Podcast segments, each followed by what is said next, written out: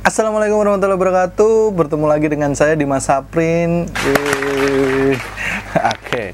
Oke, di video sebelumnya kita membahas tentang orang yang memutilasi dirinya demi karya, yaitu sebuah tato.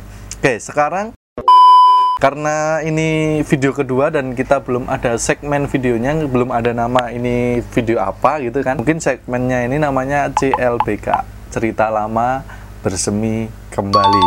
Oke, di segmen ini kita akan membahas tentang sebuah kisah, sebuah story, sebuah cerita, sebuah pengalaman, sebuah kejadian yang mengerikan yang terjadi di seluruh dunia. Di video yang pertama ini, CLBK yang pertama ini, kita akan membahas tentang Sutomu Miyazaki. Nah, Sutomu Miyazaki ini dari namanya kita dengar itu adalah orang Jepang ya. Ya pasti dia orang Jepang.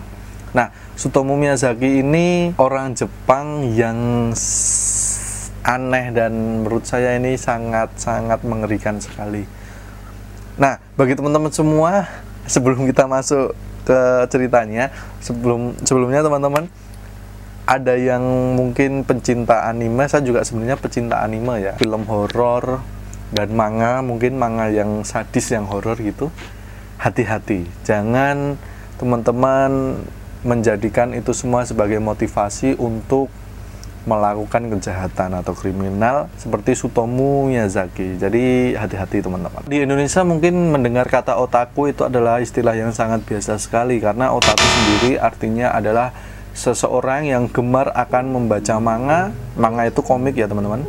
Komik Jepang, kemudian anime, melihat anime dan juga suka gemar bermain game seperti itu. Itu menurut orang Indonesia sangat biasa sekali. Namun di negeri asalnya yaitu Jepang otaku ini menjadi sangat negatif sekali karena adanya orang ini yaitu Sutomu Miyazaki. Sutomu Miyazaki ini pernah melakukan pembunuhan berantai yang sangat sadis sekali yang di mana dia lakukan di negaranya di Jepang. Makanya Sutomu Miyazaki ini dijuluki sebagai otaku killer di negaranya. Sutomo Miyazaki ini adalah anak laki-laki yang lahir di tanggal 21 Agustus 1962. Dan Sutomo Miyazaki ini mengerikannya sekali tidak hanya dijuluki sebagai otaku killer yang melakukan pembunuhan berantai saja, tapi dia juga dijuluki sebagai kanibalisme. Sebenarnya otaku ini juga mengalami penyakit mental yang namanya nekrofilia. Dan orang ini itu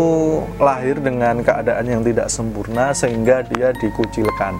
Jadi eh, lahirnya orang ini Sutomo Miyazaki ini dia lahirnya cacat tangannya itu tidak bisa terbuka seperti ini tapi menyatu dengan telapak tangannya Sutomo Miyazaki ini lahir dalam keadaan cacat sehingga dia dijauhi oleh teman-temannya, keluarganya, bahkan orang tuanya dan kakak perempuannya menjauhi Sutomu Miyazaki ini. Hanya satu orang saja yang tidak menjauhi Sutomu Miyazaki ini, yaitu kakeknya sendiri. Tapi semenjak kakeknya meninggal, dia merasa tidak ada seorang seorang pun yang memperhatikannya, sehingga dia berpikiran dan melakukan perbuatannya yang sangat menyedihkan dan sangat mengerikan pada saat itu. Saking depresinya dia ditinggal seorang kakeknya yang satu-satunya sayang dengan dirinya, dia sampai depresi berat di tahun 1988 sehingga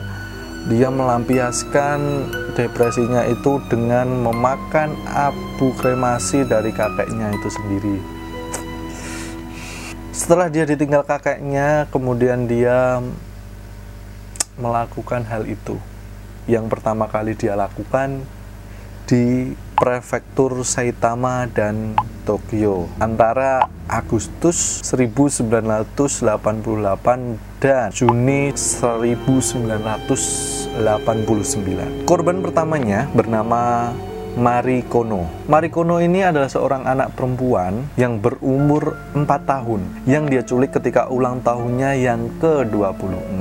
Dia membunuh anak perempuan ini, kemudian dia buang jasadnya dan dia tinggalkan begitu saja. Namun, ketika mayat ini membusuk, dia pun datang ke mayat itu dan dia potong kaki dan tangannya dan dia jadikan sebagai tropi yang dipasang di dalam lemarinya. Lemari guys luar biasa. Korban keduanya adalah Misami Yoshizawa yang berumur 7 tahun. Yang dia culik kemudian dia bunuh jasadnya dan dibuang begitu saja. Namun tempatnya adalah sama dengan korban pertamanya yang dia Kemudian dia melakukan hal yang sama, dia tinggalkan, kemudian mayatnya membusuk dan dia baru potong kaki dan tangannya. Target yang terakhirnya ini adalah target yang paling sadis yang dilakukan Sutomu Miyazaki. Korban yang terakhirnya adalah Ayako Nomoto umur 5 tahun.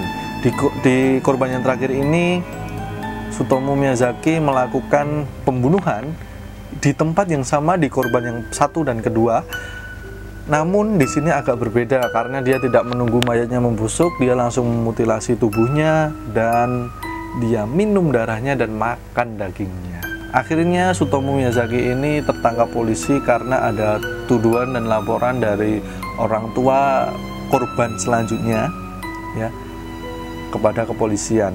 Pengaduannya adalah pelecehan seksual dan polisi menangkapnya di tahun 1989 di Hachioji Jepang ya. Setelah polisi menangkapnya, polisi menyelidiki kasus itu dan polisi menemukan tropi-tropi tangan dan kaki korban dari Sutomu Miyazaki ini di rumahnya.